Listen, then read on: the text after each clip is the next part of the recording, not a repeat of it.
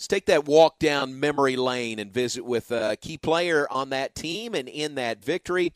Jordan Strickland joins us now. And Jordan, good morning to you. How you doing today?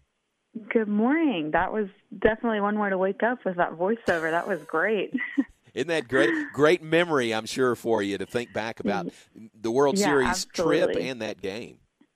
Yeah. That was just the whole day was very crazy. We had won that Florida State game earlier, and it was like, okay, now you got to bounce back and do it all over again. And I don't think anybody was really expecting what we had coming in that Kentucky game, but it turned out to be, yeah, just the memory of a lifetime for sure not uh, not easy to when you get when you drop into the losers bracket to have to play twice in a day. But y'all did it. You know, you beat Florida State, like you said, stayed alive, played Kentucky. You know, playing to stay alive in the tournament, uh, and found yourselves down seven to nothing. What, what do you what do you remember about uh, what was kind of the mood in the dugout? You know, when you're down seven nothing and facing elimination from the tournament.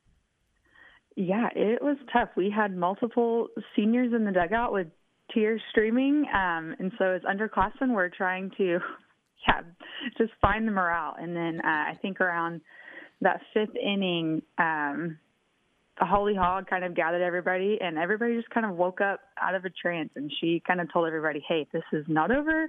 We're doing this." And yeah, the magic kind of started happening from there. It was just really surreal. We knew our pitchers were gassed, and we Yeah. just kind of had to rely on the offense that was not there that whole game. And so we tried to find it. And Ari Hawkins was a huge part in just getting that spark going. And Lindsey Cargill at the bottom of the lineup, I just remember, yeah, just kind of having the mentality of pass the bat, pass the bat. Like nobody's clearly going to do it on our own. So just keep it rolling.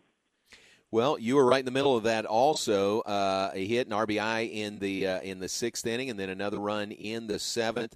Uh, you actually got, were the first one on base in that seventh inning when you scored four to tie it.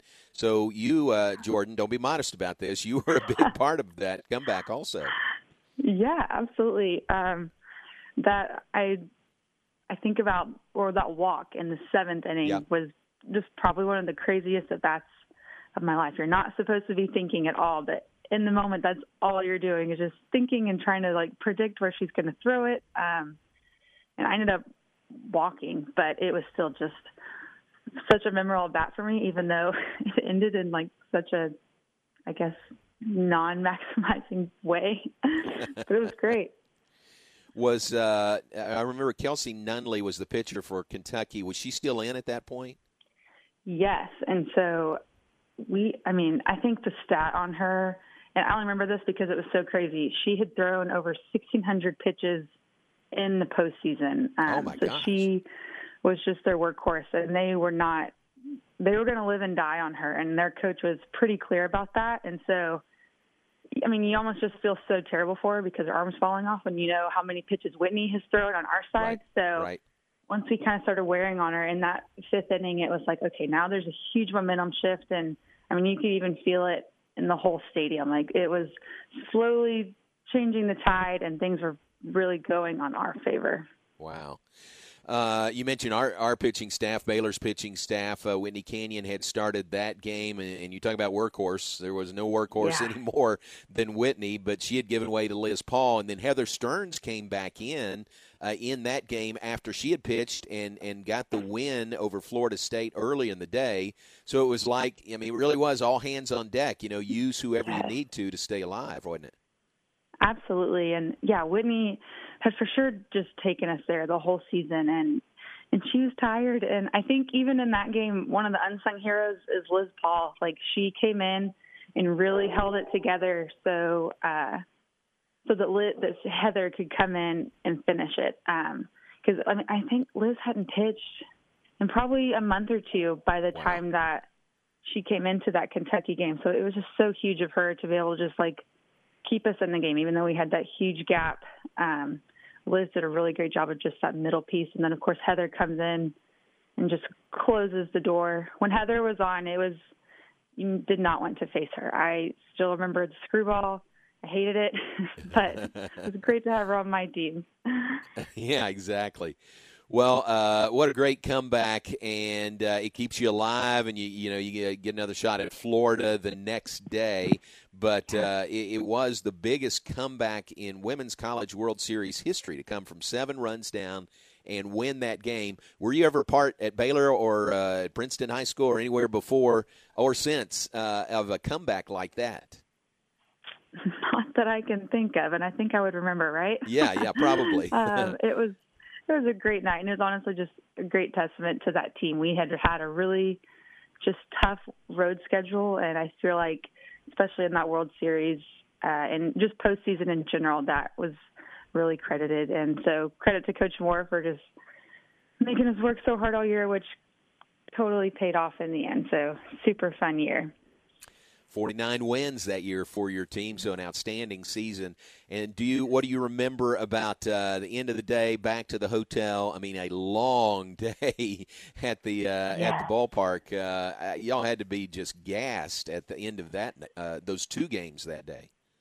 Yeah, absolutely. But there's also so much adrenaline. Uh, yeah. So after the game, they had pretty much shut down Jason's Deli, and like it was all Baylor fans and it was really a great party in the middle of Jason's nice. Deli. But after that, Coach Moore had taken us to Walmart, I think, and everybody's just trying to like stock up on snacks. And then they were getting superstitious, so we had to wash and wear the same uniforms the next morning. And so, I mean, honestly, we probably didn't get to bed until like two in the morning. It was just a crazy really crazy time, really crazy night. But it's funny. I think it was yeah six years ago at this point, and I still remember so many details about it, and I think that's just so much adrenaline running, and you're like, okay, I will never forget any of this. Wow. So don't let me. wow, what a great memory! And yeah. uh, tell everybody about uh, the neat deal y'all did this week. You got some members of that team together and did like a roundtable talking about the game as as it's going to be uh, replayed uh, coming up this afternoon. Yeah, uh, we just had a few of the players on. We had Coach Moore and Coach Newman, and even Kyle Robarts, our former SID. Um, it was really fun to just sit around and talk about it. And everybody's memories, everybody remembers like key pieces of that game, not differently, but just like different memories stick out in their mind. So to be able to hear like their thought process or what really sticks out in their brain is so fun. And especially hearing from Robin Landreth, who is just the most calm, cool, and collected person ever. So hearing her process that at bat in the seventh inning is just so fun, and it really gave me chills multiple times talking about it. It was so good to just sit around and talk with everybody about it. That's fun. Uh, Jordan Strickland with us, uh, former Baylor softball, uh, talking about uh, that Baylor Kentucky game in the Women's College World Series 2014. Uh, let's go to Garrett in the studio. Hey, Jordan. Uh, after being Hi. able to go through and have that experience and make those memories and seeing how everything unfolded this year, how do you think you would have handled that? And what do you have to say to Coach Moore and the girls? Yeah. Um, was a tough year. I mean, I feel really terrible for all the situation, right? I mean, and of course, you you want everybody everybody to be healthy and safe, and uh, so you have to respect the NCAA's decision in that. And super thankful that the seniors get a year to come back. But man, I can only imagine just the struggle of it. And I think really the only thing I would say is just to yeah accept what it is and yeah, I don't even know honestly. um, it's just such a tough situation, and I, I think the selfish part of me would be yeah, so upset. But then on the other side, it's like, well, we've got to stay healthy. We've got to do this for the unity, and you know, if we all work together, we will get through this together. And uh, I think that's just kind of got to be the mindset for everybody, right? Yeah, I, I, just make the best of it. So no World Series this year because of that, but uh, replaying these games. Uh, you going to tune in and watch that uh, replay this evening? Absolutely, it's going to be a great walk down memory lane for the after the fifth inning. I don't know. The first yeah. five innings will be rough, but after that, it'll be great. Just pick it up in the sixth inning. Just do that when y'all come to bat in the sixth inning. Just start right yeah. there. Yeah, That'll I be agree cool. with that. And and then the game after that, you know, is uh, Stanford LSU from 2001, and uh, one Britni uh, Sneed will be in the circle in that game. Yes, I am so excited for that game. Britni is the most humble person you will ever meet. It brings tears to her eyes to ever like talk about herself. It's just that painful for her, but her numbers are incredible. If anybody Yeah. were to go back and look at her ERAs, like all sub one ERAs, just all American LSU, like she was incredible and she never lets people talk about it. So if you guys ever want to go stat hunting, go pull hers up. It will honestly amaze you. Yeah, that's absolutely right. And she would be the last person to talk about it. Yes. You're not going to get that yes, from her. she absolutely would. Britni Sneed when she was uh, All American pitcher at LSU, and their game against Stanford in the World Series 2001 uh, airs tonight at 8 o'clock. Now, Britni Sneed Newman, pitching coach for uh, for Baylor softball.